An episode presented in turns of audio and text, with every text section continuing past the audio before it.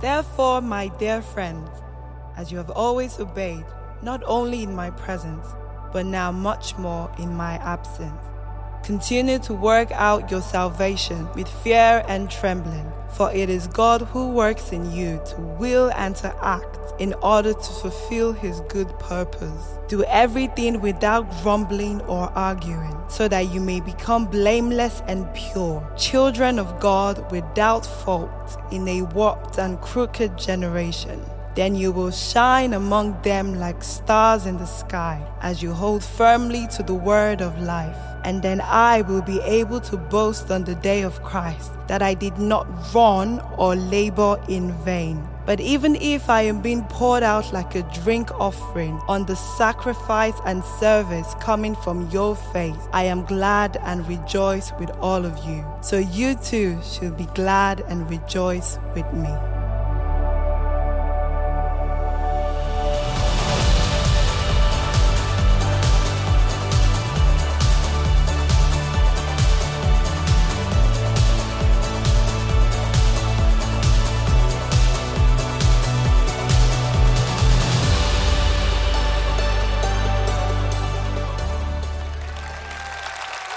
Thank you. Thank you, everyone. Welcome, welcome.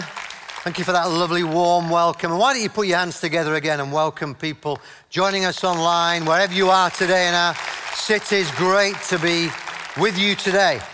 And welcome everyone to part four of this series, looking at this wonderful book of Philippians and covering this challenging, encouraging uh, theme of radical partnership.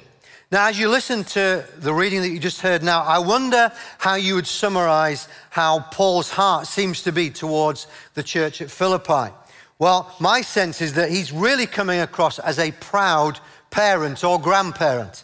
He, he, there's that sense of affection. You hear these phrases like beloved friends or dearly beloved, and you can see he loves these people, he loves being amongst them. But there's also a sense of pride at who they have become and who they are becoming. Now, talking of proud parents and proud grandparents, so I have your permission to share some photos? Uh, to be honest, I don't need it because I'm going to show you them anyway. But anyway, here we go. I want to show you some photos of, of our second grandchild. His name is Nathaniel, and we shorten his name to Nat. Here he is, first of all, as a baby in my wife's arms. It's worth an, an even bigger R than that, surely. now, I, I, love babies like the, the nearest person. You know, they're, they're wonderful to have around, but let's face it, they're basically eating, sleeping, crying, and pooing machines. So, God bless all the parents around. Uh, here, here he is a few months later.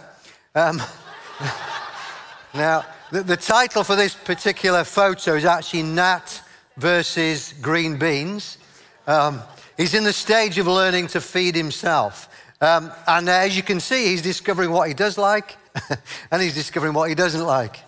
Um, third picture is, is, a little bit later on. This is now not, not long ago. Now, look closely at the picture. Can you work out what he's doing? Okay, he's an 18 month old.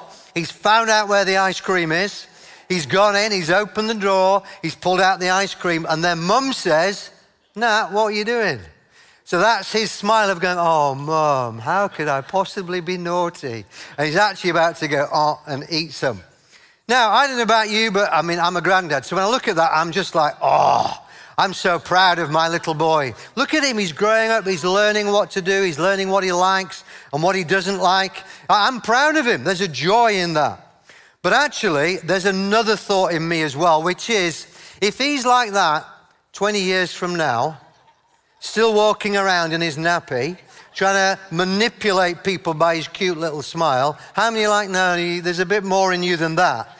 There's a granddad, I'm like, now I want to call out of you everything that God has got for your life. Don't stay as a baby, become the man that God has created you to be. Now, in many ways, that is, that's the heart of what I want to, to share with you today. Um, Zia and I have been part of the, the church family here in Peterborough, Cambridge, Leicester, online for the last 25 years. And it's been my privilege to come on staff, at Zia 2 for about the last 15. And I, I would say with Pastor Karen that I wouldn't want to be anywhere else doing anything else with anyone else. It's probably the greatest joy and privilege of my life to play some small part in this local church family of partnering with you, hundreds, thousands of you over those years, but also partnering with Jesus to get on the greatest mission on planet Earth, which is to see people's lives being changed. So, um, if you like, I'm here to, today to say to you, well done, Kingsgate. It's a joy to be part of this church. You know, some of you I know really well, you've really changed for the better. God is doing an amazing work in your life, and many, many of you within the church. That's the case. But I'm not here just to say, well done. I'm also here to say, God has more for you. Wherever you are on your journey with Jesus, He has more to give you, more to produce in you and through you. Now, it's possible that you're here today, online or in the room, and you're like, it's your first time in church, or you've been coming for a while and you wouldn't count yourself a Christian. We are delighted that you're here. Really hope you'll enjoy your time with us. And even though majority of what I'm going to be saying is to the church, please listen in. The end of our time together, you're going to give you opportunity to join us in this community and go on that journey with us of seeing lives change. But what I want to look at particularly is two characteristics here that Paul gives us as people called to be radical partners. Here's the first one. First thing he calls us to is, and the church at Philippi, is to radical obedience. Now, a little bit of context. Uh, chapter 2, verse 12b, we heard it a moment ago. Paul says to them, continue. Say continue. Okay, so you know what continue, it means you're doing well, now keep at it. Don't stop there. He says, continue to work out your salvation with fear and trembling. Now, what does that phrase, work out your salvation, mean? When I first became a Christian, I thought it meant salvation meant a one off and done thing that for me happened 42 years ago in a little town called Sowerby Bridge in the middle of God's own county of Yorkshire, where I said yes to Jesus. And I used to think that's what salvation is. It was a very important moment in my life. And I thought Paul was saying he work out what happened there. It's a look back. No, no, no. Salvation is a much richer word than that. When Paul says this phrase, what he's saying is God began something remarkable in you there. Now, for the rest of your life, go on a journey of, and the phrase is coming to completion of all that He has for you to do. In other words, we might say, if you're a Christian, you were saved. When Jesus comes again, you're going to be fully saved. Look the person next to you and say, That's really good news. You're going to be even better than you are now. Fully what God wants to be. But right now, you're living in the in between time. We are becoming saved, becoming all God wants us to be. Now, let me just show you a, a photo here. This, this is a, a picture on the screen of a very famous sculpture of David. Now, that's Old Testament David, Psalm 23 David, the shepherd king. Now, this sculpture was done by Michelangelo and was generally reckoned to be one of the most amazing, the most beautiful sculptures that's ever been done. Now, for this, the, sake of being uh, careful in a British context, you're only seeing half of the sculpture. Uh, it's about five meters tall uh, even, even taller than me, if you can believe that. And it's an absolutely stunning piece of art. Now, when Michelangelo was asked, so how, how did you do that? Well, kind of almost like, where did that come from? What he said was, I saw David in the raw block of marble. In fact, I understand that, that some of the sculptures had, had rejected the block of marble. They didn't think anything could be done with it. But he said, No, I actually saw David in there, and then all I had to do was chip away at the edges, chip away different bits here and there until the real David emerged from out of that block. Now, I believe that is a picture of what God wants to do in your life and in my life. Did you know He loves you right now, just as you are? whether you feel like a complete block of marble or you know that you're changing and there's good things going on in your life. But I tell you, He sees more in you and He sees who you can be and who He wants you to be. And what He wants to do in your life is beautiful, it's glorious, it's stunning, so that you become the best version of who God has made you to be.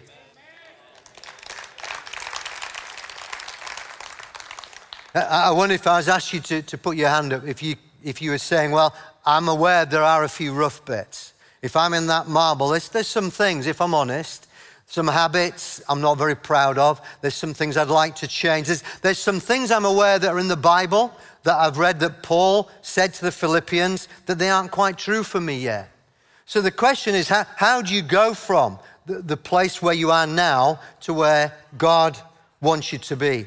Well, it's two things. Paul's saying there are two things that come together. On the one hand, it's God's loving, powerful presence. And on the other hand, it's your and my radical obedience. So let's think first of all about that loving power and presence of God in our lives. You know, when someone becomes a Christian, a remarkable thing happens. The Bible says that the Holy Spirit comes to live on the inside of a human being. And he comes to presence himself there. In fact, Paul says, You are, if you're a Christian here, Paul says, You are a temple of the Holy Spirit. Now, get your head around that. What the Bible is saying is none other than God, the creator of the universe, the one to whom nothing is impossible, who's holy and awesome, has come to live on the inside of you. You're not just a human being, you have God by Spirit living in you. And in fact, Paul uses other temple language where he says, not only has the Spirit come to live in you, so there's a sacredness about you and his presence in you, there's also something where he's come to live among us. That we, as the people of God, in radical partnerships, God' presence is not just in us, it's between us. He is here. That's why Paul says, work out your salvation with fear and trembling. In other words, God has come to dwell on the inside of you and me. His power is infinite, His love is perfect, and He's able to change us, and He's proactively at work. Paul says that. He says it's God who works in you to will and to act in order to fulfill His good purpose. In other words, He's making you to become more and more pleasing to God. Now, how many of you think that's great, why haven't I changed as much as I want to? Why is it I didn't suddenly become Mr. Perfect or Mrs. Perfect the moment I became a Christian? Well, it's simply because there's another side to the equation, that's you and I have to walk in obedience. So now we come to the main thrust of this point, which is radi- radical partners are called to radical obedience. Just listen to how Paul describes the church at Philippi. He says, As you have always obeyed, not only in my presence, but now much more in my absence. In other words, what is radical obedience? Radical obedience is not a one off, I did it 20 years ago when I did a good thing. It's an ongoing, lifetime's journey of saying yes to everything that God says to us in His Word and by His Spirit. It, it, it's a choice that says, for the rest of my life, God, I want to grow in obedience to you.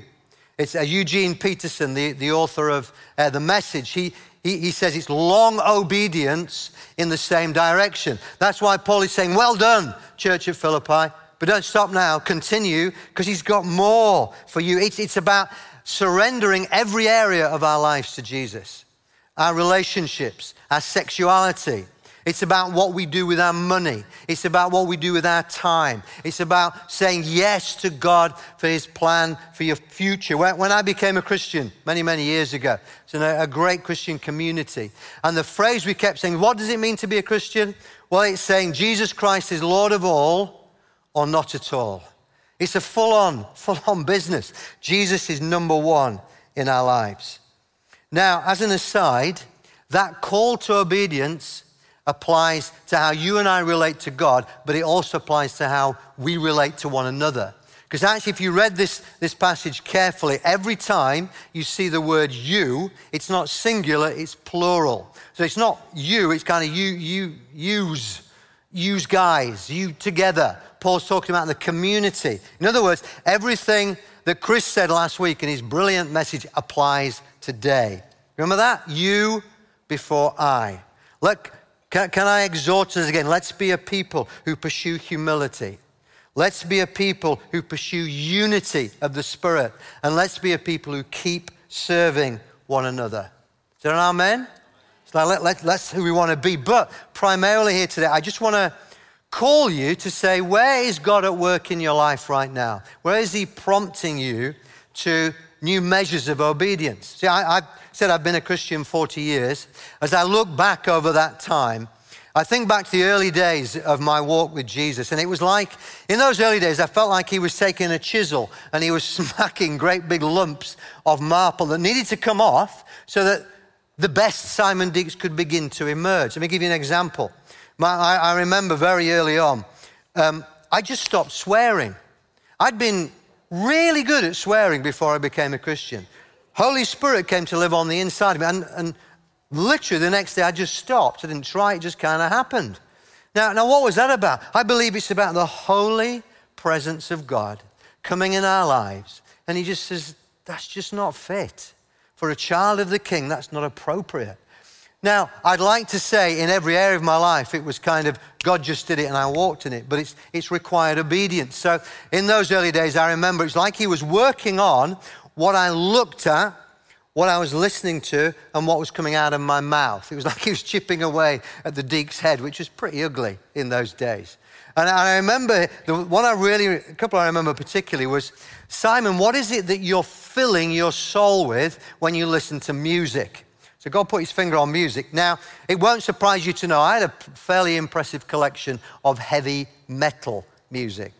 I know you're not surprised. And it was, I had this collection, pile of LPs. Put your hand up if you know what an LP is. Half the room goes up, half goes down. Got a clue what you're talking about. Plastic stuff that you listen to music on. And God said to me, What are you listening to? Uh, and I realized it was not the kind of, there was violence in it, there was aggression in it. It was just downright nasty, the stuff I was listening to. God said, This is very simple. I want you to burn it and I want you to smash it. My friends were saying, Sell it and raise some money. Because, like, no, but so I had a little bonfire back in my garden, took them out, got all my LPs, smashed them, and I burnt them. Then, then I, I, was, I went to a party a few months later with some of my friends who were also Christians, just in a friend's house. Um, and he said, We're going to watch this film. Now, I knew enough about that film. I knew it was an 18. I knew there was a lot of sex in it. And I said to my friends, I said, I can't watch that.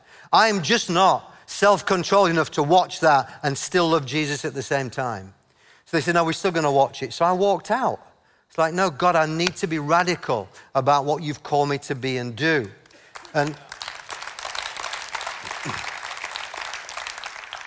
so I'm not saying that to, to condemn anybody, but for me, I, could, I can't watch an 18. If you said, Watch this, it's an 18, it'll be okay. I'm like, It's not a decision for me. The decision's made. I'm not having that stuff in my house and I'm not having that stuff in my life because I know how it pollutes the condition of my heart. And I have a holy one living on the inside of me. Now, for me, those early years, as I say, it was like big chunks came off. But actually, you know, I think the longer you walk with Jesus, it's like you realize the way he chisels is it's gentle.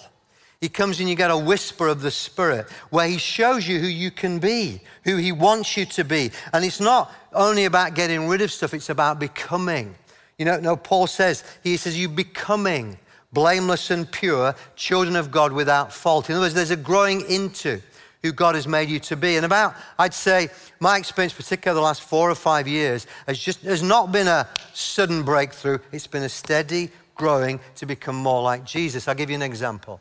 Probably five years ago, God started working with me on the whole area of low levels of anxiety where the common, my common experience was waking up in the morning, probably three out of seven days in a typical week of feeling Uh, initially really anxious about what's coming up during the day. Now, I still experience some of that, okay, if there's a big thing coming up. But over time, as I've learned to say, Lord, I give that to you, please help me. I, have, I wouldn't say it's gone completely. There are still times when I have to handle anxiety, but he's just chipped away and He's revealed who He is. And I've learned to trust Him more and more and more. And He's got more. He's got more that He wants to do in our lives. So, really, all, all I want to ask you today is where's, where's God chipping away at your life? Is it a big chunk?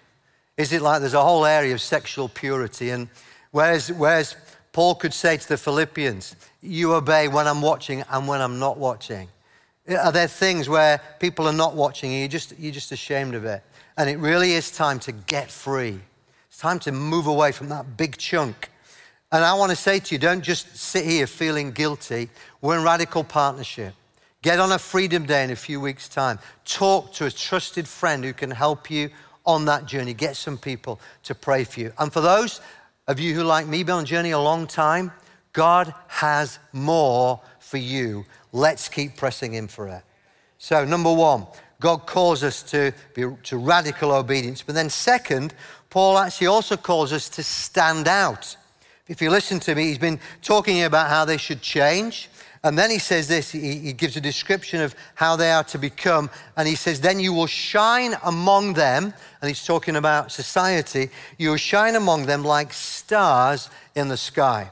So, so if you like, Paul, Paul's call here is to, to the church of Philippi, to you and me, say, let's be people who stand out like stars against the dark background. In other words, the background is dark, but as you live for Jesus, you are like a star shining out. The, the, the darker the darkness gets, the more it's possible for you and I to shine out. It's, it's a call to live countercultural, to say we will not be shifted by the way the world is going. We will not think that way. We will not act that way. We will act according to the way Jesus has called us to be. It's countercultural. It's light, not in a weird way. God's not calling you to be weird.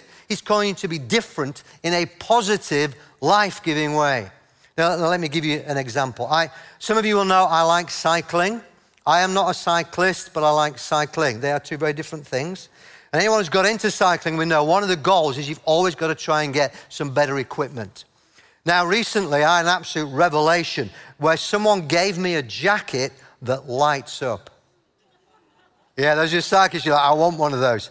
Now, if you can imagine, I'm cycling out just wearing this. I don't stand out very well, particularly if it's in a dark evening. But with my new jacket, when I put it on, it's got LED lights here and here and behind me. And I can, they can flash, they can scream in your face, they can do whatever you want to do. And I wear that because I feel safe. And, and this is the one you're going to love, it's got lights down there that don't flash unless you do that. You really want one now, don't you? So it's like I'm indicating to people behind me and ahead that I'm turning right. So if you see me on my way to Kingsgate, it's because the LEDs aren't working very well. But here's the thing why do I wear that? Because I need to stand out for safety. Well, why do you and I need to stand out? Because there is a world around you that really needs Jesus. Why is that jacket so effective? Because it's got a battery and power in it. And when I press the button, the lights come on. Why can you be different? Because you got Jesus living on the inside of you. And when you just live as he's called you to live, you will shine out. Now, Paul gives us two simple ways. How do you do that? How do you and I shine out in a, a, society like ours, in a time like ours? Well, I don't have to tell you how dark things are. Well, he gives us two think, simple things. Number one, speak words of life. Uh, verse 14, he says, Do everything. How many of you know what everything means? Everything. What, where does that cover? Everywhere. So that means at home, means at work, means when you're on your own, when you're watching the football or the rugby, whatever. Do everything what without grumbling or arguing. You know what grumbling is? It's that oh, bad day. It's too cold. I don't like this. My boss is not so good. It, it's that mumbling, groaning thing. Now, I wonder if you'd agree that if we got rid of that from our lives, we would start to stick out. You know, where, where, I, where I live, I love to go walking in the mornings, and I'll always say hello to people. I like to ask them, How are you doing? Now, being most of them being British, the answer I get, the top answer is, Oh, not bad. That's positive. Or you get the great British classic, Can't complain which actually means in the original Greek, what it actually means is if only there was something specific to moan about, believe you me, I'd tell you, and then we'd both be better off for it. Now, how many of you think we can do better than that? Yeah, we've got a lot to be grateful for as people who've come to know Jesus. What was Jesus known for? Luke 4:22 says, "All spoke well of him and were amazed at the gracious words that came from his lips. Wouldn't it be wonderful if people said, What, what are people at Kingsgate like? Oh, they bring gracious words, got kind words, generous words. Now, let me just for a minute give you an example, which is it's actually my wife, it's Zia. And many years ago, she set herself to speak words of life, when, particularly whenever we're out and about in the community. And that's whether we're on a train, whether in a shop, in fact, pretty much wherever we are, Zia speaks to, seeks to speak out positive words of life to those she meets. She, when, when she meets someone in a, in a shop who's serving her, who's got a name tag, particularly if you look a bit down, she'll talk to them by name and she'll say thank you to them for serving her. As, as you walk around a town anywhere, if she, if she can get anyone to stop and engage with her, what she looks to then is she looks to compliment them. And she said, Oh, I love that. I love your hair. Never said that to me, but she said, I love your hair. I, I, I, I love that coat you wear. That color, that really suits you. Your shoes, you've got gorgeous shoes. That dog, nearly as nice as ours. Beautiful dog you've got. Whatever it is, that baby, gorgeous baby. She just compliments people wherever they go. And what happens actually is people then engage with her. And I, I, I, got used to where we live. If people meet me, they'll say, Who are you? And I say, Simon. And they just look blank and they go, I'm married to Zia. They go, Oh, you're married to her. And it's like, Oh, the woman with words of life. And I'll be honest, there are times when we'll go for a coffee and I'm like, Can't we just go to the counter, counter and drink a cup of coffee and eat a biscuit? And then I find myself saying to myself, Come on, Simon, Pastor Simon.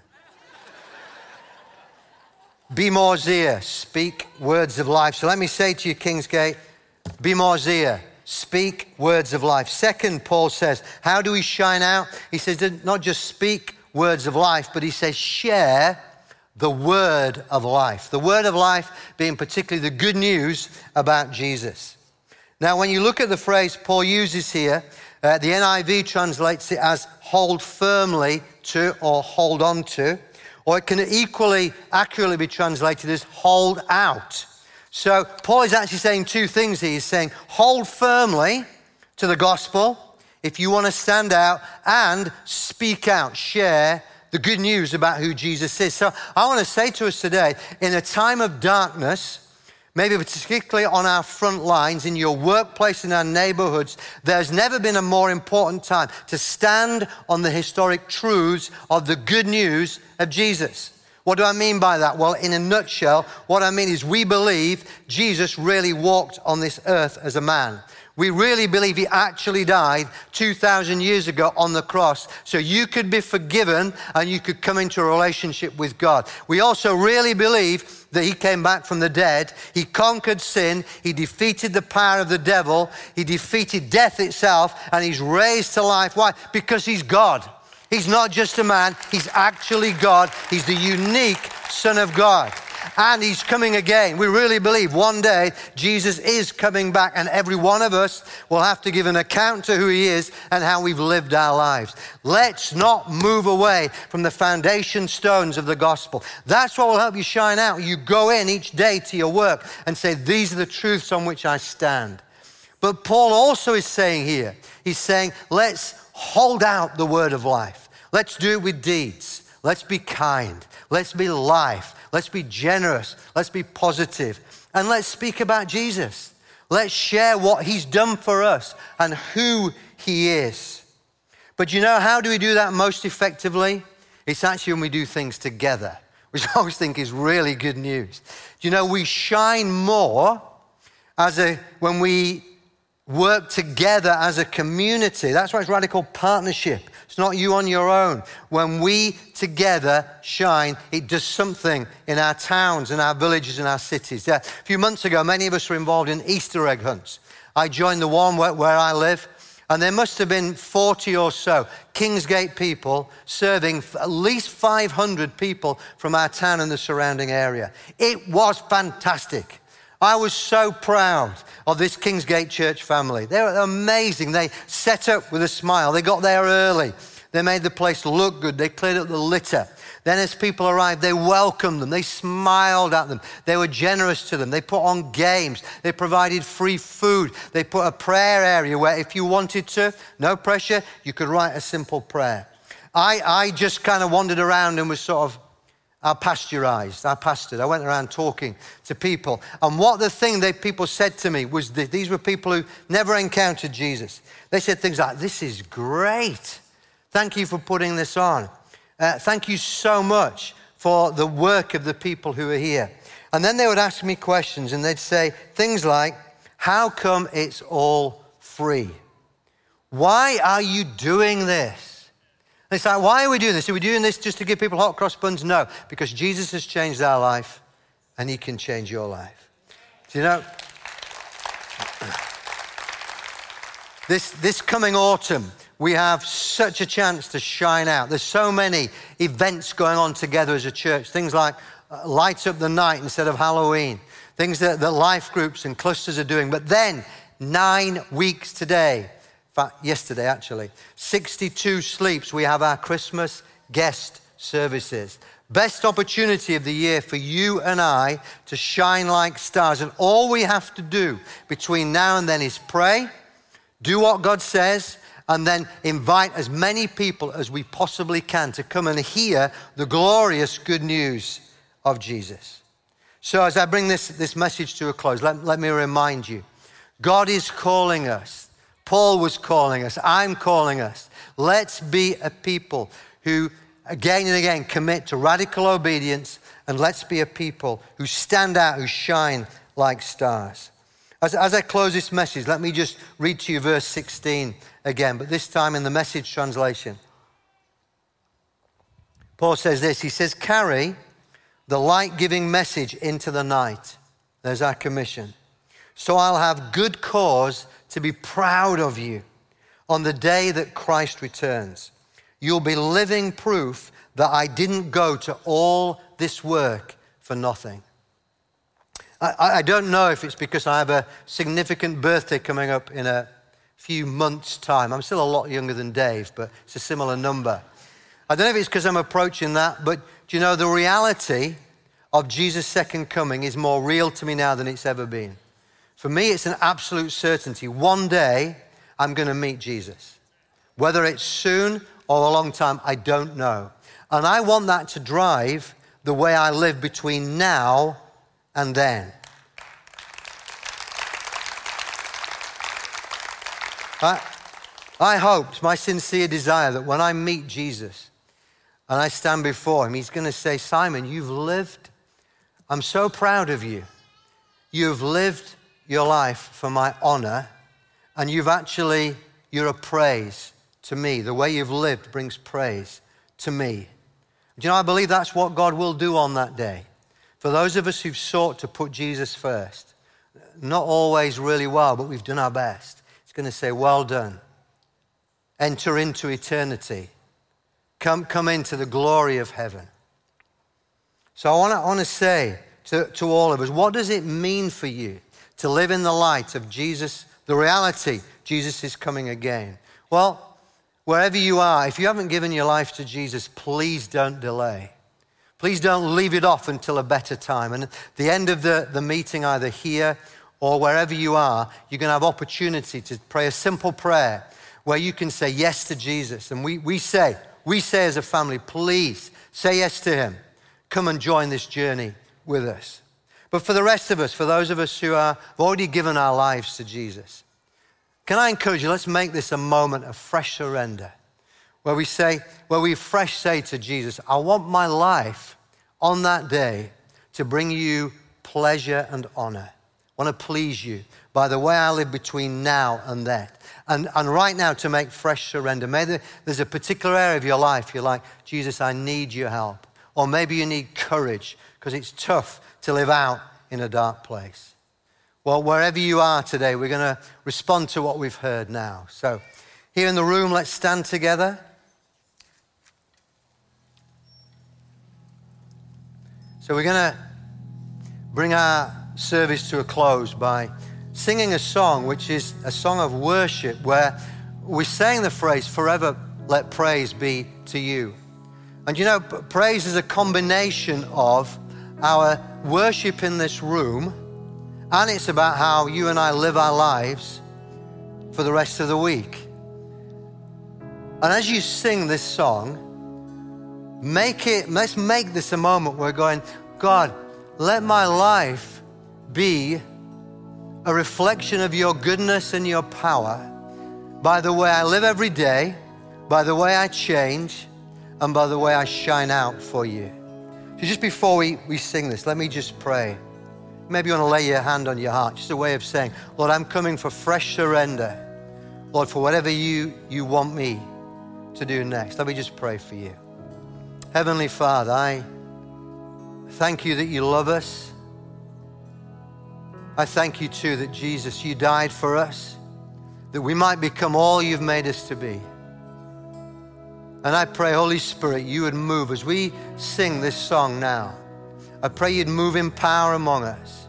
And as we fresh surrender, that you would break off us any places where there are long standing patterns that we're ashamed of. And more than that, that you would release in us new measures of your grace and your power. In Jesus' mighty name. Amen. Let's, let's lift our hands. Come on, lift your hands with This is your act of surrender. If Simon, you'd you'd lead us. But let, let's say a way of saying fresh surrender to the King.